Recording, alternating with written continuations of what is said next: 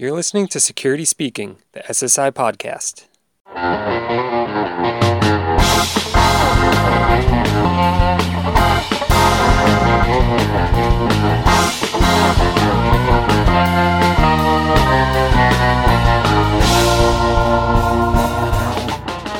Welcome to SSI's Security Speaking podcast, brought to you by Security Sales and Integration. Each episode features thought leaders from throughout the professional security channel discussing technology, winning business practices, hot industry trends, and emerging opportunities. We appreciate your interest and encourage you to subscribe to Security Sales and Integration and its newsletters. Regularly visit securitysales.com for the latest news and follow SSI on social media. Three security integrator leaders discuss how they're holding up amid the pressures of a pandemic. Featured are Mike Meredith, President of Security Equipment Inc. in Omaha, Nebraska, Abe Schwab, Vice President of Care Security Systems in New York, and Kekin Shah, President of Shanix Technology in Cranston, Rhode Island. They lend insights on staffing, customer service, new technologies, cybersecurity, and managed services.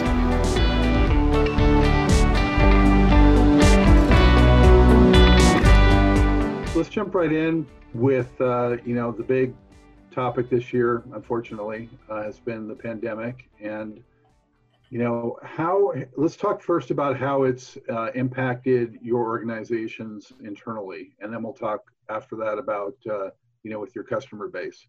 Awesome. So, uh, we feel like uh, we're in New York, we're a bit, little bit ahead of the curve uh, as it relates to COVID 19. we were hit hard early, early on uh, and we feel like we're turning uh, turning the corner. Um, we hope we are. I guess no one knows for sure, but it uh, it, it, feels that way, um, and that's the general feeling that you get from the people that are in the region. Um, so internally, uh, early on, we were working uh, 90, 99% remotely. Being an essential business, of course, we never stopped. And servicing critical infrastructure, uh, we've, we've never uh, had even a pause in our business.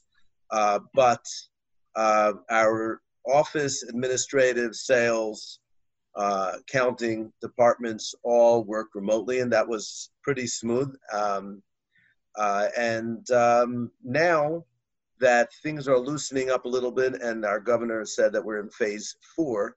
Uh, we are starting to bring back some of our, I would say we're at 50% capacity now. Um, and we, of course, practicing social distancing in the office, uh, sterilizing the office, and um, uh, making sure that our people are taking precautions. Uh, but we are at about 50% of our, our staff coming into the office at this time, and it's all voluntary. Um, we're not mandating whoever can work from home. We're still recommending, believe it or not, a lot of our staff are requesting to come in because of, as you can imagine, there's a, a social aspect of being in the office and also productivity wise, of course, uh, you get more done when you're there. All right, thank you. Let's continue with Mike on that. Yep, sure. Thanks. So overall, um, I would say we're we're pretty fortunate being in the Midwest. Um, I really feel for Abe and probably Kekin on Kekin on the west, yeah, the East Coast. Um, you know, we get we've been watching what's going on in New York daily, and uh, it, has been a tough haul. We've been fortunate from that standpoint that our our offices and our areas are a little more open and, and never really shut down completely, although they did shut down. Uh, similar to Abe, we are also working mainly remotely. Um, we're a little bit different because we have a 24/7 UL listed uh, monitoring center. We monitor all of our alarm counts. We have about 17,000 customers. So uh, there was not a book for a pandemic. there was a book for about everything else but a pandemic. So that got uh, pretty scary. But we, we, had to make some decisions real quick that um, we could not have the the pandemic, the disease, go through the monitoring center. So we really had to remove most staff from the office and protect that at all costs. Um, so we've been re- working really remotely, and I've been unbelievably surprised at how well our staff has adapted to that. Um, I'm going to guess um, my peers that they always talked about having people work remotely, and it was on our list too. It just never got in the top 10, um, and it moved all of a sudden from 10 to 1 real fast. And most of our staff has done a fantastic job, and our IT staff uh, has done a great job of, of implementing that. So we've been really pleased with that. Um, our markets have stayed, uh, you know, our main, our main impact has been our national accounts business. Um, we don't, it, we don't have a large one, but we have a, a, pretty solid core and that a lot of that got put on hold, of course, because traveling around the country was not going to happen. And people didn't want us in their facilities, obviously servicing too. People just did not want people coming in their offices. So that, that uh, got affected quite a bit. We would probably say we're about 80% capacity is what we dropped to, and probably about 50% on the service side. Um, so those were the main things um, that really got affected. But you know, I, I would say right now with there's so many people hurting and all that right now to say 80% we're we're pretty we're pretty happy with that. Um, PPP money, of course, helped immensely. Um, you know, kudos to our government. I thought they put something into uh, in really. I think we all want to complain about our government. There's a lot to complain about, but I think this was a program that came out really fast and really quick. And and while there's some hiccups to it, it's been really good for and kept companies like all of ours going and, and the ability to not have to lay off people, which was the key. And we have not laid anyone off. So um, that's been great. Um, we've been doing weekly YouTubes and email updates explaining everything to our offices and to our staff on where we're at and where we're going and what we're doing. And um, we just kind of improvised, adapted, and try to overcome. And, and so far, knock on wood, uh, so, so far, not too bad. Thank you, Mike. Kekin, what about uh, you and your company? You know, how, how, have you gone through it, and uh, where are you at today? So, you know, again, we are based out in, in Northeast. Um, we are somewhat neighbors to New York. New York isn't that far, a three-hour drive in New York. Um, that said, Island has handled this much better. First of all, the small size, and you know, the governor took uh, proactive action from the beginning um, our, our case rates and percentage wise, we are much better than our neighbors, Connecticut and Massachusetts. Um, we have stayed open, um, but we had everybody work remotely as many as we could, other than technicians coming to get some parts and parts and some products, which would kind of set it up on the on the loading dock so they can put it, pick it up and go without having to come in without a reason. Um, but again, you know, we kind of kept majority of our employees employed throughout this thing. Initially, the fact that we couldn't go into many, many commercial buildings, we kind of used that time to do the training and some of the things that needed to happen. And now, um, at full scale back, we are in a position because we do a lot of work at schools, uh, K through 12, and uh, higher ed, um, feels like we don't have enough people to, to get things done by the end of August to, for the school start. But um, I'm not so sure longer term than that what the business future looks like after that. Um, there are still there's still a little bit of reluctance in some of the buildings to open up to the outsider like us to go install something, even though we had orders we couldn't complete the installation. Um, but overall, um, starting July and August, we are way understaffed, at least from the technician slash, slash installation. They're looking for outside people to help us with subcontracting and things like that. Um, but it was definitely through March, April, May, and most of June, I would say business was off. Uh, billings wasn't getting done because we couldn't go out there and get the work done, other than the hospitals we serve, the healthcare uh, vertical. Um, now the schools are starting to open up, the higher ed is starting to open up, and they say, come on, get the work done.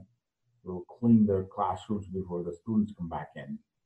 Uh, so all of a sudden, there's a major crunch in July and August to get a bunch of projects done.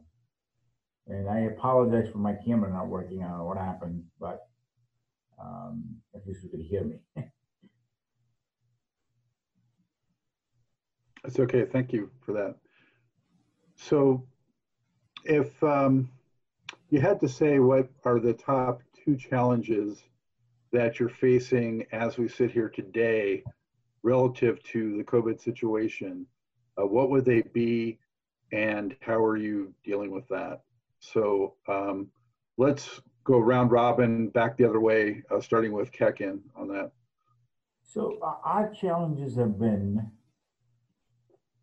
uh, our procurement keeps telling us to get the product delivered in a timely manner is starting to become a challenge. Um, some of the products is not as quickly available to ship, and sometimes the product, but it's the small things that we can get in a timely manner. That has been a, one big challenge. Then we got um, other issue is everything has slowed down. Some of the receivables are slowed down. There was some of this was anticipated, just the way the the, the, the people are you know working from home, not as not as efficient maybe initially. Uh, purchase order, which would normally take to get it to us in two three days once the customer says the green light, now starting to take 10 and 12 days, it just builds the crunch time. So our, our biggest challenge is is our receivables slowed down a little bit, getting the product in a timely manner um, has hurt us a little bit to be efficient. Um, and and then and some of the because you're servicing healthcare industry, you know, implementing all the rules and regulations that our state slash healthcare industry is for asking us to maintain before we dispatch people to those healthcare facilities, and rightfully so. Um, it just added a little extra burden to, to make sure we keep logs and records and and taking care of things like they would like to in case they want to do an audit of who went when where. Uh, that that's that's my that's those are the first things come to my mind right now. All right, thank you, Mike. Um, yeah, I would say, you know, right now we're, we're cautiously optimistic. Um, June has seen a little bit of an uptick and we're pleased with that. Sales has increased. Um, we closed out a, a, strong June, which is good. And we're starting to see some of those jobs that got put on hold. Um, they're asking for them to be installed now. So we're, we're, we're happy to see that. Obviously, my biggest fear is I think is when you get up every morning and you watch the news, maybe I shouldn't watch the news is you hear about obviously COVID breaking out more and the, and the second wave and those type of things. And that's obviously my biggest, I'd say our biggest fear is to have a second uh, shutdown across the country and all of a sudden put all those things back on hold. Um, I, is is kind of what we are. We you know we're we're staying conservative. Um, um, like Kekin said, pro product is a concern too. Um, you know, we, we do some work with Honeywell and all that, and they're having some issues getting product right now. I think out of their Mexico plant. I didn't even know they made stuff in Mexico, but I guess they do. Um, that's always an issue, and just and just being able to um, let your customers know that you're going to come into their buildings and be safe. And and what I, I've been kind of saying is we're actually need to convince them that we can be safe. You know, we're going to come in with masks. We're going to come in with hand sanitizers. We're going to come in with uh, shields um, we're going to come in and be safe and stay away from your team and your safe and, and be as sanitary as we can and in hopes that they'll let us in there to do this work because we're fortunate they haven't canceled the jobs. Um, they're still there but at some point I, I, need to install them so i can bill them so um, you know we're really kind of trying to get out there and work with our customers on what's the safest way we can take some of these jobs that have been placed on hold get in your facilities do it safely do it so you're comfortable with us being there let me explain how we're going to do it, how we're going to keep your your your people safe and and my people safe, and and, and try to slowly uh, reopen this country. Thank you, so, Abe. Yeah, so I mean, challenges. I would say the number one challenge has been uh, for our new construction group. Um, our other groups, like critical infrastructure, utilities, the medical manufacturing, um, we haven't seen a lot of challenges there because, on the contrary, we've seen an increase in COVID wards, uh, utilities um, increasing the need for um, for their analytics, for their uh, their um, their contact tracing, and uh, so we're seeing an uptick in business around as far as they concerned. I guess the new constructions where things kind of got shut down. Uh, and um, we are seeing a little bit of that reopening, but it's slow. I think it's the last thing that they're going to um, really put it put into full force. But we are seeing some of that reopening. Uh, as Michael said, we are concerned that you know there would be a another spike and shut things down again, further delay those new constructions. So our new construction group has seen uh, the, the, the most challenges um, whereas the others have seen an, uh, an uptick in business. Uh, our year-over-year numbers are good because we've uh, matched 2020 uh, to 2019 to date, uh, which is great considering COVID. I think we would have beat it considerably if not for COVID. Um, the the the other challenge that we are concerned about is getting in front of clients to build our pipe drive. Um, because we can't get in front of them, we have to do Zoom and Teams and all you know other kinds of methods of, of speaking to them without having that face-to-face interaction um, for new opportunities. For existing opportunities we are going to customers. We are doing surveys. We are we are you know meet uh, having those meetings it's the new opportunities where a sales director doesn't want to take a new guy in to to talk about uh, potential new opportunities so those net new opportunities um, are a concern, and we hope that um, we're able to get in front of them soon. Uh, as far as uh, budgets for projects that were cut, most of them look like they're going to be reallocated for 2021, which is good. They're just on hold, they're not canceled. So, you know, our, our outlook is good, and we're hopeful that if if this thing leaves us uh, and the you know there are no more uh, uh, surprises in our whole uh, uh, society, then we're going to, um, you know, think things will continue to improve. You know, most integrators I know are so busy. You know, they're always trying to do, you know, so many things, wearing so many hats, and there's always, you know, too much to do. And certainly there was a lot to do to contend and deal with the COVID situation. But also, I think there's been an opportunity for many to sort of take a step back a little bit and sort of reassess or reevaluate the whole business and how things are done and the organization and things like that. So could any of you jump in and speak to that at all and sort of what you're maybe learning from this and, and maybe there's some value to come out of it in that sense? I, I can jump in right off the bat, and, and this one's you know not is what probably everyone's thinking is you're finding out that your team can work from home remotely, and not all of them, but we are finding some that are just killing it from working from home. I mean, I, they get up at 7:45 with their sweatpants and their bowl of Cheerios, and they just pound it out, and and that's fantastic. So, uh, kind of like I said earlier, it was always on our list of things we wanted to to evaluate, but it just never got to the top. And so, um, there's some people that aren't coming back to work. I can tell you that they can work from home, and we've got the statistics statistics to prove it. Um, and I think that's going to be a trend for our customers as well that we're going to have to see moving forward. I mean, real estate and where it's going, and and and there's going to be a new work. I mean, Zoom, Zoom is the new meeting now. We've got several meetings. I think that will stay Zoom. Some will go back to in person, and but a lot of them won't. So um, that that's been the biggest one I've found. And and you know. Uh, our own office building. I'm like, I think I can, I've got like three conference rooms. I think I can go down to one after this. So I may be trying to lease some space, which probably won't go very well. But if you know anyone in Nebraska wants space, have them give me a call.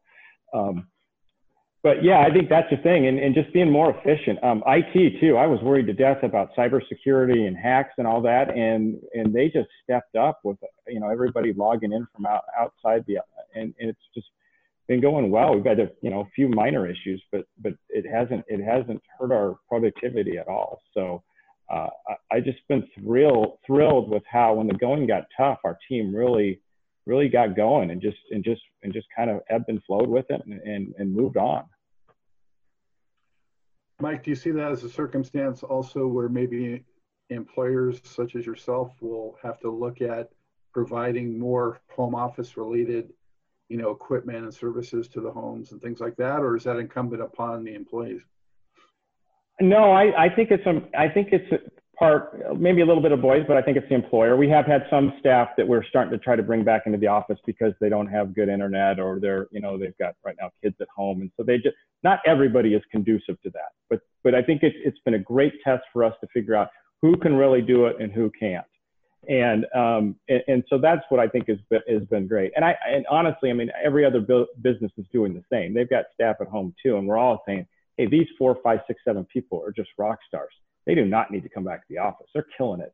And then you've got the others that say, okay, well, I know they want to work from home, but they are not killing it. They're making a lot of mistakes um, and they're having issues and they need to be brought back into the office. So um, it just jumped to number one on the list and we all just made it work. And so um, I think that's the new norm. And so we're going to have to adapt our security and our protocol and what we do, we work with our customers. We're going to have to adapt that accordingly. Mike, can I can I ask Mike a question? Just uh, we've had we've had the same experience, and you know we've had some as you as you call them rock stars that are just so focused. And, and you say I'm talking 5:45 in the morning. I'm starting to see emails starting to get cranked out. I mean these yeah. these guys are not wasting time on the hour the hour commute. They're not wasting time uh, um, at the water cooler. They're yeah. staying focused. We we seeing we're seeing the same thing. But I, I what I'm concerned what I'm what I'm thinking about a long-term effect on employee retention if you don't have that camaraderie that builds that loyalty and dedication and feeling of belonging to a family or a, a, a worthwhile group. I'm just wondering what the long-term effect on that is going to be if we're just working machines working from home, getting a lot done, and we're just seeing each other via Zoom, but not able to slap each other on the back and have a good joke and and you know have a beer together or you know right. happy hour at the end of the week or whatever. Yeah, yeah, we've we've thought about that as well, Abe. I mean, you're kind of hit some points too, and and so there's been talk about that maybe maybe people work Monday, Wednesday, Friday from home. Maybe they come in Monday, Tuesday, and then other staff comes in uh, Thursday, Fridays to try to keep that camaraderie going. Right. Uh, maybe they maybe they come in for the Friday cookout and they work half a day here we, we, I agree with you completely on that. We're always this teamwork and this thing, and and that that's something that if they're just from home, that maybe they don't get that experience. Uh, one thing I will tell you that that um, I don't know if you have branch offices or not. We do. Is you start to find that once you start to have branch offices, you keeping the company culture becomes more of a challenge, and you have to go to these work, in a way work from home, but they're working from branch offices. So you can't have a company cookout and you don't have everyone anyway because you've got three or four offices that don't there either. So you either got to go visit them and have a company. Now you got to have five company cookouts, which if you're trying to lose weight, it's probably not good for you. but but those are the things you got to try to overcome. So I think I, I, agree with you that company culture and dialogue. And I will tell you that what we've been doing, and it wasn't my idea, it was my COO's idea. We decided to go to a YouTube video, and we did a weekly YouTube so we could explain what's going on with that. And we started to make it a little bit more amusing. We joked about haircuts and things like that. And I wore a, a fake mullet one day and, and, and just, and they had screenshotted us and, you know, put me on a fishing boat and some silly things like that and tried to make it fun and, and interactive. And that really went over well with our staff. And it kind of made me realize that why, why we want people in the office and, and that they can work from home. And if you do those kind of things, you can get those type of messages over and that teamwork and camaraderie and that type of stuff. And maybe you bring them in once a month or only twice a month, or maybe the weekly meeting that was always in the conference room is now a monthly meeting in the conference room and on Zoom the three other times. Oh, absolutely. I can't agree with you more about the, the yeah. conference room meetings, how they, they are so much more efficient now that mm-hmm. we're doing it via Zoom. I would almost do yeah. it via Zoom in the office from the desk. I, I, I agree too. So I mean, I, it's opened my eyes immensely that, that I thought everyone had to be in the office, and then you start to figure out that that not everyone does, and they're still on the team and they're still working hard. So, um, if I may jump in here, we also have. This is Kekin now speaking. Go ahead. Okay, I apologize.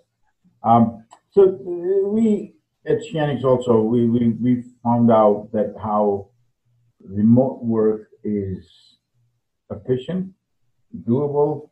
Obviously depends on the person. Sometimes, you know, some people are better in the office and they're a little more focused, but there are others who can really pull it off.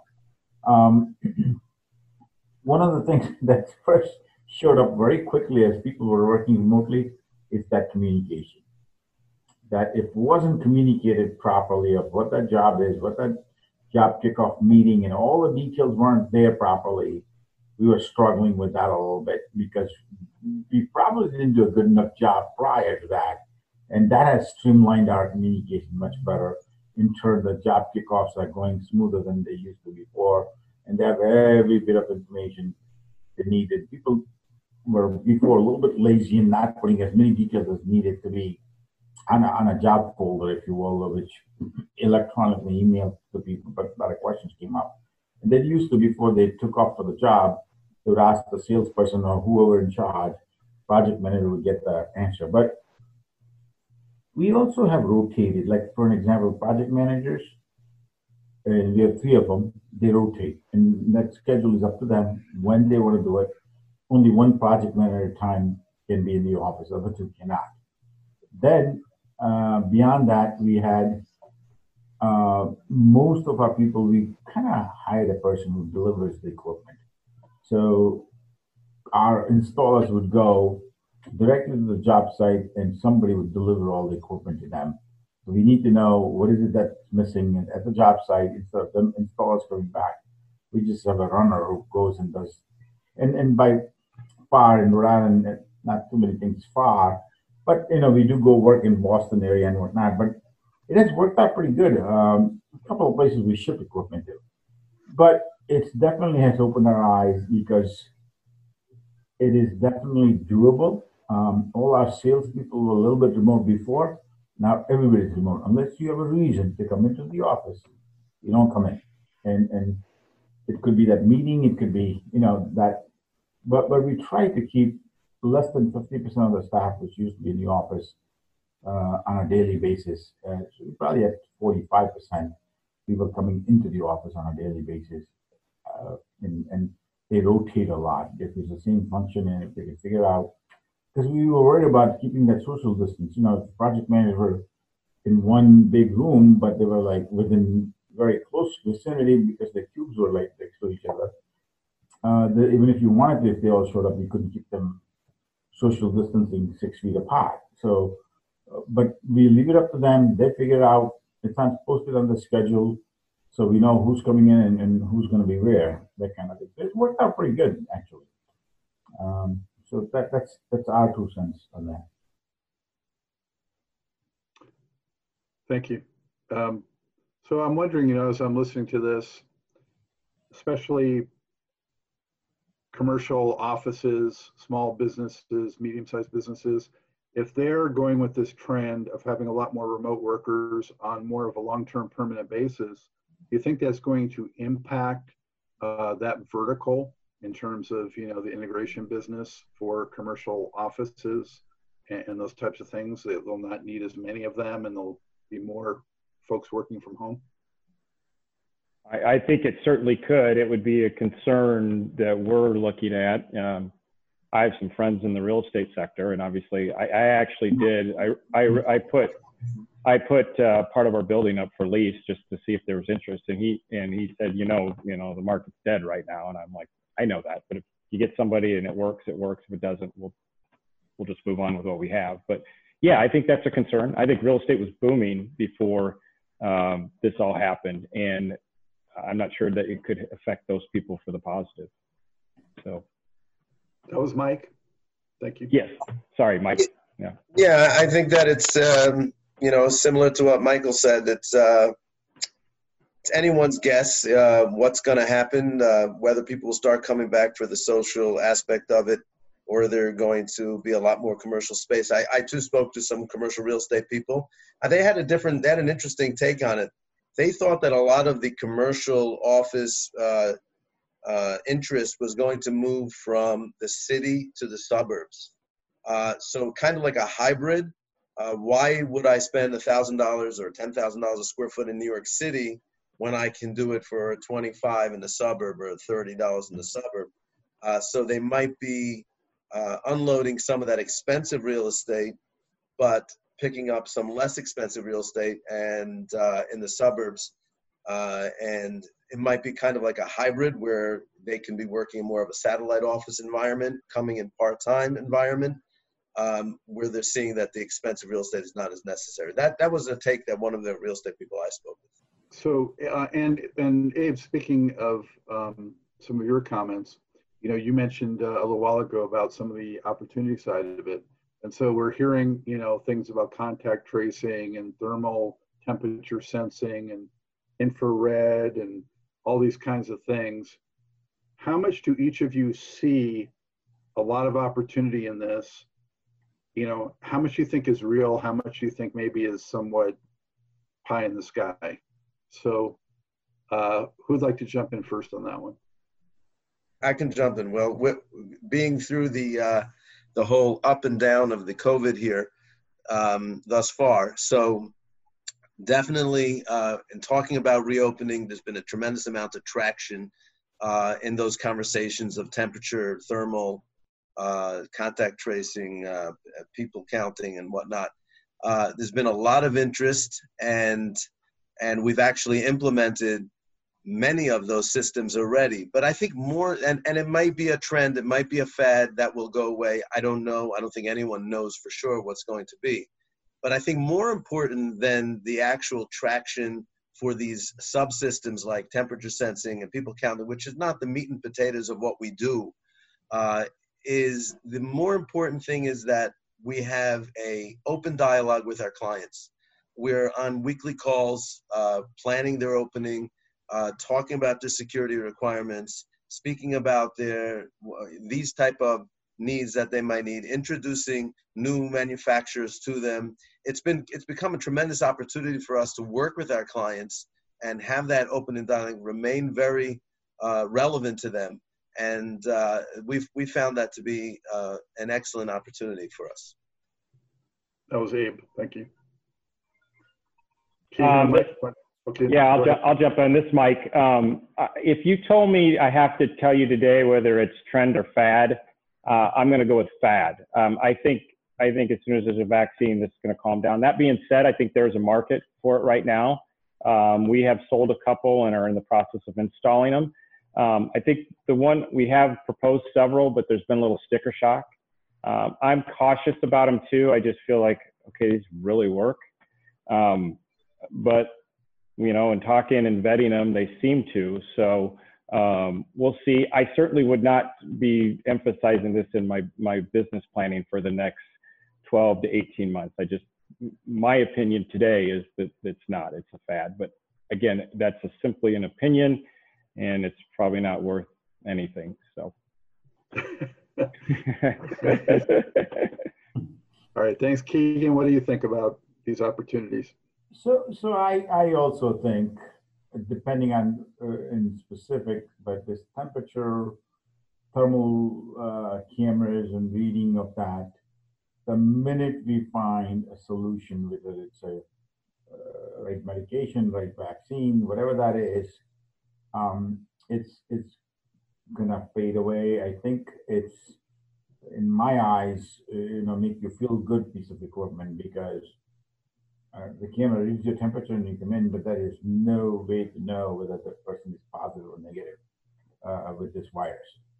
But that said, what is helped with is we're trying to starting to talk to customer about more intelligent system, um, you know, more features which will allow you to track somebody where they've been in your facility, whether through face recognition and, uh, and and some of the other manufacturers have come up with some very interesting uh, uh, product that uh, VMS is doing a lot more intelligence uh, with the camera system as a person, what part of the building, what cameras did you walk in front of, and almost trace you where. So if you needed to, and that could be utilized for more than just the virus spread, it, it could be utilized for you know, auditing something if a bad incident happens, something got stolen, all of that to be utilized. And people are paying more attention to that. Customers are listening to that more. Prior to this, I thought when we started to pitch this, uh, they didn't have just as much interest what they have today because it makes more sense to them. Uh, so that part will help us as an industry because more and more people want that system to be that much more intelligent than just system watch what's going on. Um, so beyond that, uh, a lot of touchless sensors such as car access, you know, uh, open those doors without anybody touching anything, make, make them more intelligent. Um, so that that's where I think we all will benefit from, um, but not so much as those thermal cameras. We also tested a bunch of them. We quoted three or four. One is in the test at the customer site is a school system, which they want to deploy one at every school. But there's all bunch of reasons why they can't because now you're identifying a kid and pronouncing it the rest of people who are trying to come in that this kid's got high temperature. That's a challenge. So how do you do that and do it efficiently? So if you do it behind a closed door, it's going to take you so much longer to do this. So it becomes impractical.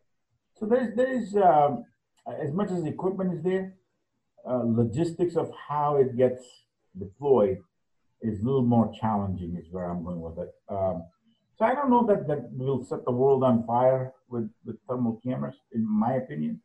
Uh, nevertheless, we jumped in and we tested and we, we are learning all about it because our, our customers are asking us questions. So we want to make sure we give them an appropriate, correct answer rather than, you know, uh, some of this junky stuff that's available and they look at this and for $200 they can deploy a camera, which doesn't do anything for them. It's, it's nobody's going to calibrate, you know, calibration is a challenge and a whole bunch of other challenges. So that's, that's my opinion on that.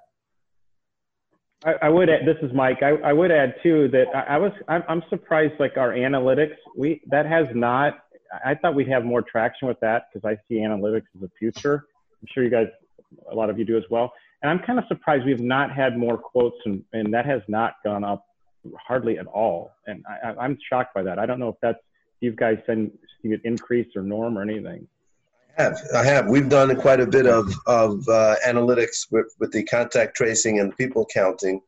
In fact, we have one uh, client uh, who is one of the largest um, uh, sports franchises that um, did a complete upgrade to uh, Bluetooth readers uh, across the board and then added the analytics on top of it.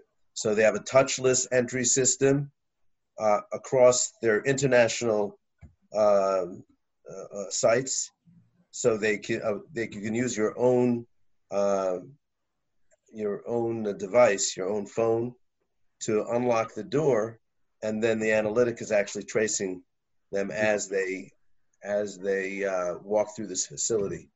So that that was an exciting an exciting project and yeah. uh, definitely substantial. Yeah. So we we've seen some traction on that side. I think it's coming. I think we're a few we're we're a couple weeks ahead of you guys because we're you know we were we were down in the ditches uh, several months ago and then mm-hmm. people started to dig their way out a little earlier and start thinking about it so i think it's coming to the rest of the country and this is a good yeah good. I, and we see that a lot. You guys get the trends and the first things that, even before a pandemic you guys it seems hits the coast first before it gets to the midwest. So i'm happy to hear that. So that's good.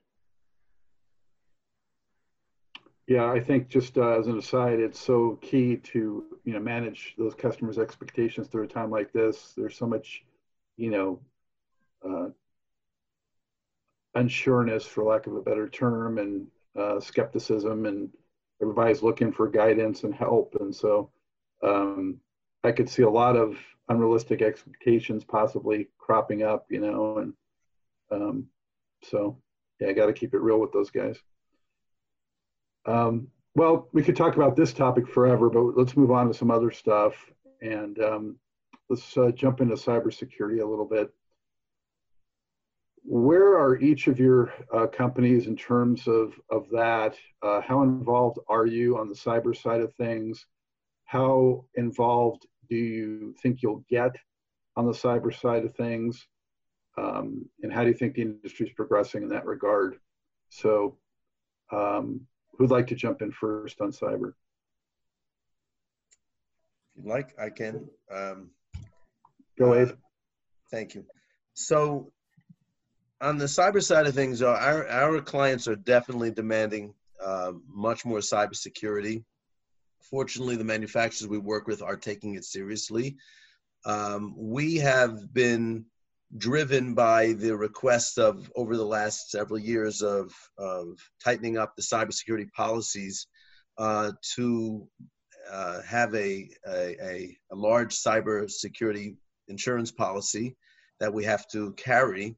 Uh, working with very regulated environments like utilities, uh, you know, and and healthcare, they they have some very strict uh, enforcements of them and uh, we've seen that they're taking it very seriously. We're taking it very seriously, and we've insured ourselves as such. So definitely something that we were seeing, we are seeing a lot of, uh, and um, being a government contractor, having a GSA schedule, um, even binds us more strictly to make sure that we're abiding by those policies and only using manufacturers that are approved.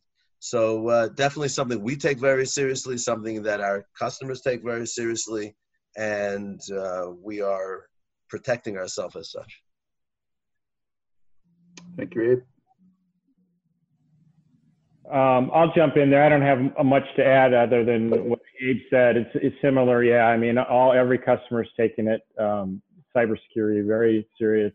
Fitting conversation for the day because apparently um, I got several emails this morning that some some you know phishing expedition snagged my it said sent it out to several employees about hey I need a favor I need your personal cell call me and and so uh, fortunately for us we do a lot of um, training with our staff and we just did another one uh, about two weeks ago so no one no one no one fell for it so um, kudos to my team for that but uh, it's just ongoing and never ending and it's it's it's the same. They're demanding insurance policies. They want to know your procedures and everything you do, and that's just going to continue. It, it, will continue to be just a, a, part of the future. Don't be a clicker, right? Right, exactly. And hover, always hover, hover over that email address. Mm-hmm. So this is Kekin. Um, you know, I think I concur with the other two who just mentioned a whole bunch of precautions we are taking. Um, and uh, interestingly enough, our healthcare, we do a bunch of hospitals have come out with a very stringent, very um, good policy, which has made them change a whole bunch of equipment, which were legacy equipment, old equipment to the latest and greatest, so that you know it meets all the cyber security requirement. They've set the level. Uh, we have to, anytime we deploy a new piece of equipment, they first check and make sure it will comply with their regulation before we can deploy it. Um, and it has become a, a little bit, it used to be a big challenge. Now it's getting easier and easier. You know, like they uh, described is that our industry is now taking it very seriously and addressing a lot of the needs that they weren't there good 16, 18 months ago. In the last 18 months, they've come a long way. Um, so, you know, we, we also have partnered up with a network uh, security kind of company locally because our knowledge is limited. Once in a while, we'll get a customer who has our system deployed, looking to improve their security, uh, network security, and we would recommend a partner would go and kind of do a survey and tell them what needs to be improved and where at what level. Um, but we, we would definitely, we have in-house capability to definitely understand the type of equipment we're deploying and, and, and make sure it meets the requirement uh, for the for the customer. And we do not, the fact that we are also DoD certified uh, integrator, uh, we were early in learning all the things what to do and what don'ts were. And we regularly get audited every year to make sure we're complying with all their requirements. As to how we store things, how we communicate, what goes on, what doesn't go on. All that we were trained early on, and, and that made it a little bit easier to understand. And then we also have to regularly train our employees, you know, a little bit of turnover, a little bit of, uh, uh, if you don't keep reminding them, they may forget and something, so a small crack would fall through. kind of thing. But we have a, a quarterly training unless something comes up and we choose to bring people in to make sure they understand what we're talking about, or what not to do, of thing.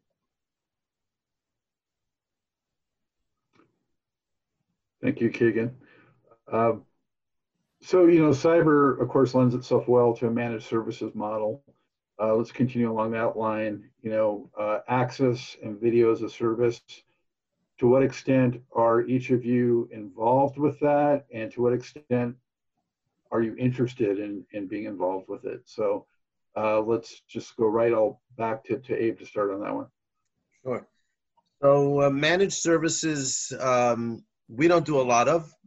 Uh, we do we see it a little bit um, for smaller companies, but most of our clients are larger, national, uh, or as I mentioned before, eh, critical infrastructure. They have their own GSOCs, they have their own security team, they have their own private cloud many times, definitely their own IT departments uh, that prefer to host and manage their own systems for cybersecurity reasons as well as budget reasons and control reasons. So um, we don't see a lot of the hosted uh, requests uh, with the verticals that we work with. Well, hey, before uh, we move on, what is uh, your company's uh, leading recurring revenue stream, would you say? Recurring revenue stream. So um, it, it would be our service agreements um, and our uh, our uh, software maintenance agreements. Uh, that would be our leading recurring revenue. Alarm is not our, our, our you know big recurring revenue. Alarm systems, monitoring, and so on. Video monitoring not as well. So our our largest uh, recurring revenue stream would be our maintenance agreements and software maintenance agreements.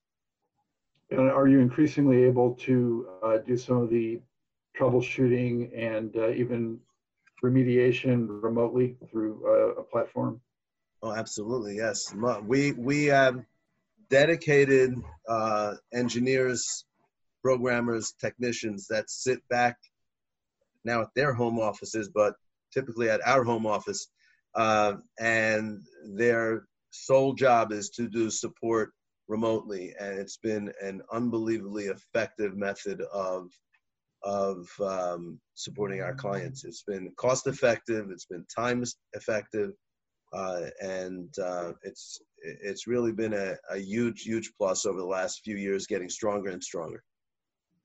Do you use any uh, tools uh, that you'd be willing to mention by name, or is it proprietary, or what?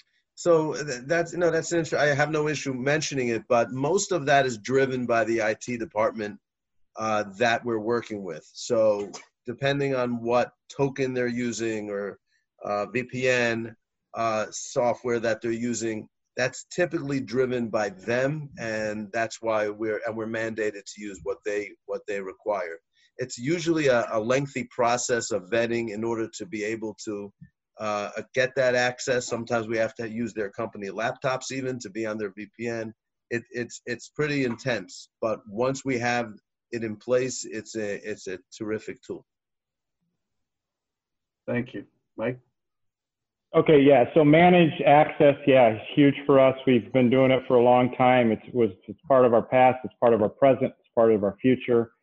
I'm a huge believer in it. Um, we are not a installation company. We are we are a service provider. That's how I see it. And every customer, as far as I'm concerned, it is we're servicing them and we need to be getting some sort of recurring revenue out of them. Whether we're monitoring their fire alarm, their burglar alarm, we're managing their access, we're doing health monitoring on their video, we're pulling video for them, um, we're doing guard, uh, video guard tours, you name it, we're doing it for them. And um, to get on a soapbox, but I would highly recommend uh, everybody do that. So if, if, if you have a customer that is a long-standing customer, you should be monitoring their fire alarm if they want you to or their security. And if you need somebody to monitor it, I'll do it for you. But I wouldn't give up any recurring revenue ever. So um, I think the more you continue to talk to that customer and, and be that service provider, um, the bigger and better you'll be. So obviously you're, you're satisfied with the uh, the vendor platforms that are out there now to uh, bring that to fruition? Yeah, actually, yeah, I've actually I'm looking at one. I got to sign a.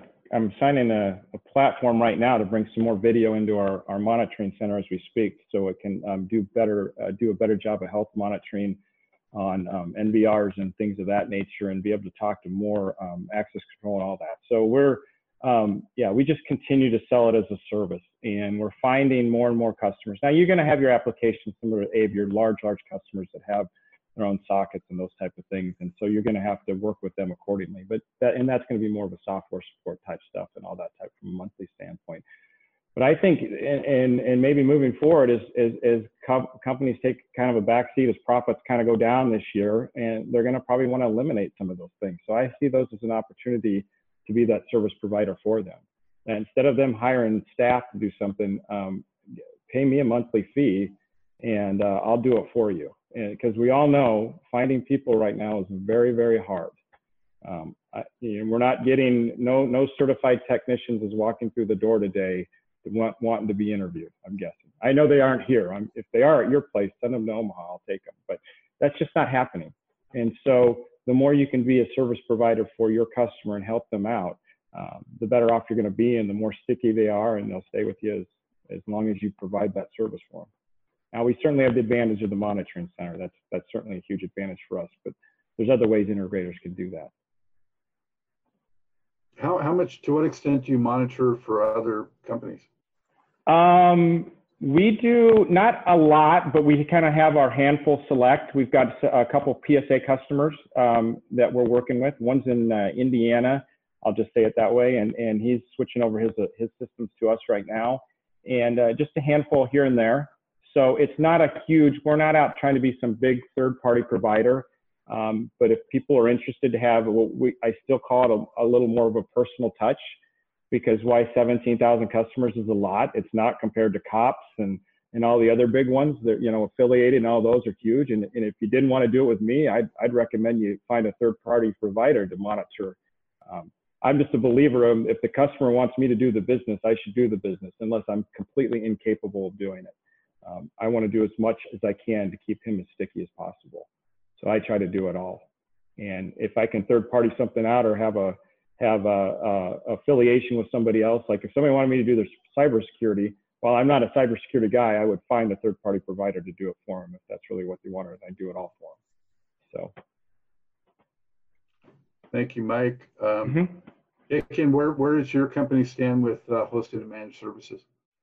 So, so um, again, we are also not an intrusion type of uh, provider, but because of the integrated system, we do get into the um, uh, you know intrusion systems. But most of our income for reoccurring income comes from the managed services, service contract, and software maintenance, just like Abe described, more or less.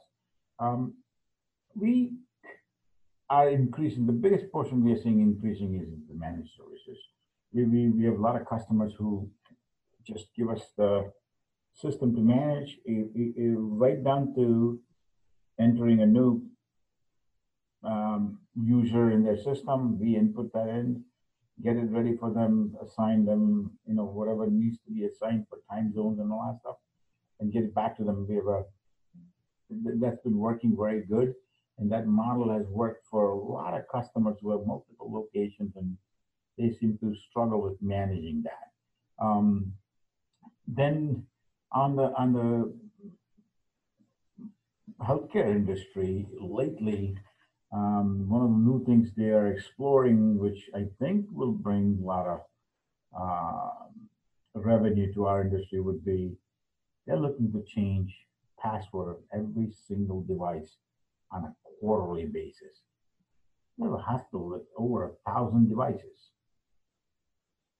That's going to be a hefty bill every quarter, reoccurring that we go, uh, go not necessarily physically go there, but go into their system and change all the passwords uh, every single device. And that's the recommendation. That's the mandated rule for every device. So we just quoted that, and that's going to be a big boost to us because this one group of hospitals owns four or five hospitals, and each one has hundreds and hundreds of devices of ours, which need to have uh, password change. So that, that, that's where we see the increases coming from. Um, and we also sell a lot of this card access for, for appropriate customer where it's cloud-based and, and you know we generate recurring revenue from that. So that, that that would be our main source of recurring revenue. So so on our part, um, we last year had made a decision that you know recurring revenue is a very important part of us uh, reinforcing and trying to sell, and it's all about training the salespeople to think differently and I'm not going to say we are the expert at it. Mike, if you ever go to that uh, uh, conversation, I would like to be the third leg on that stool to uh, understand because you always learn something. But having said that, um, COVID didn't change our mind by any stretch of imagination. It just uh, reinforces it a little bit more. Um, the reoccurring revenue is the model uh, which will secure your future. You know, these little hiccups that happen for two, three months, and hopefully that's all it is. And going forward, uh, COVID will be the thing of past. Uh, but it would be big help if you had a reoccurring revenue constantly flowing, if you will, even if it's late or something because of COVID. But that's a huge plus. Um, in, in, our in percentage of revenue, it's very small. We only had a 10% of in our total dollars of revenue, only 10% is recurring revenue. And it's not, our goal was this year, between this year and early next year to get to 20%. Um, because we sell off a lot of systems and, uh, you know, new systems and keep installing and keep servicing them. But uh, reoccurring is not as big of a portion of revenue as I would like it to be. So that's one of the push we've been since last year. We've been doing it. I, and, and, just so that I can clarify, reoccurring is a very important part of our, our, our revenue strategy, just not the hosted piece of it. You know, we, we just signed a million dollar reoccurring license agreement last week. Um, so it's it, it's that and that's that's reoccurring revenue. It's just the yes, hosted side of things is not what you know where where we see it as much because um, most of the larger entities have capital budgets, and that's how they spend their money. Uh, and um, the hosted sits on their opex budget, and they don't have as much there. So that that's that's just the way it works out with the larger entities that we're working with. Yes, and and I would I would completely agree with Abe on that on that that uh, the the hosted and managed access in uh, works much better in the small to medium sized commercial. Uh, maybe in some school systems that aren't super big and those type of things is where we're finding the most success. When you start to get into the really large applications, it is not um, it, it's not as, as viable and and it takes a lot more to sell. So it's more of a small small uh, to medium size is where it is. So, um, but uh, that's where the most success is. Gotcha. Thank you, Mike. What I want to do now is throw out a general uh, question about other technologies, and I'm going to um, mention a few of them. And what I'd like is for you know any of you to jump in with one that I mention or maybe one that I don't mention that you're kind of excited about and, and give me a reason why. So you know when we look at high profile technology coming in the industry, we're looking at things like you know the uh, multi-sensor arrays uh, um, for more video coverage, the analytics on video that we already mentioned, biometrics, smartphone credentialing, um, drones, robotics and security, active shooter, and uh, license plate recognition type things. So uh, please someone comment on any of those or another technology that you're excited about. So who wants to jump in?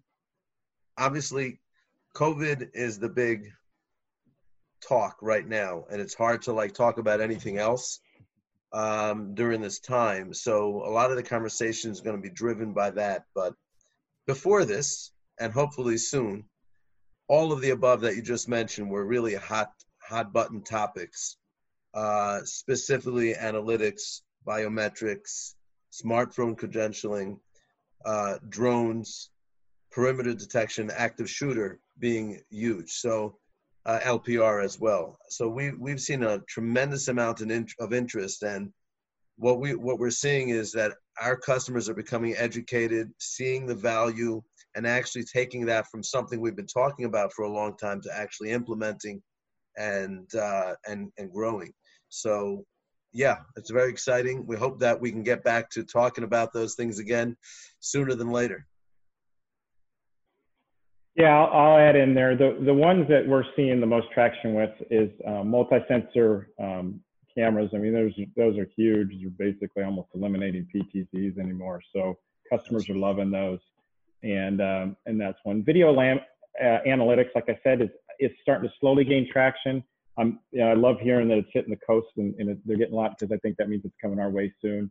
Um, and same thing with smartphone credentialing. I love that. I'm so I, we and it's just kind of starting to take uh, traction here. We haven't. We're starting to get a, a little bit of uh, interest in that. I know it's coming. I just that's one you just know is going to be out there. So those are, those are the really the three hot buttons that we're focusing on and that we're seeing the most uh, excited about to move forward with. So I think the the other technology that previously mentioned. I would totally agree with that. That's those are the most exciting things we were thinking about. And hopefully, post COVID, uh, we refocus on that. Um, video intelligence is, is just growing lips and bounds. It seems like there's so much effort being put in by different manufacturer and different things that they're, they're coming up with. Uh, it's going to be a huge boost to us trying to implement and deploy that uh, for the customer to, to save them time and make that system that much more intelligent.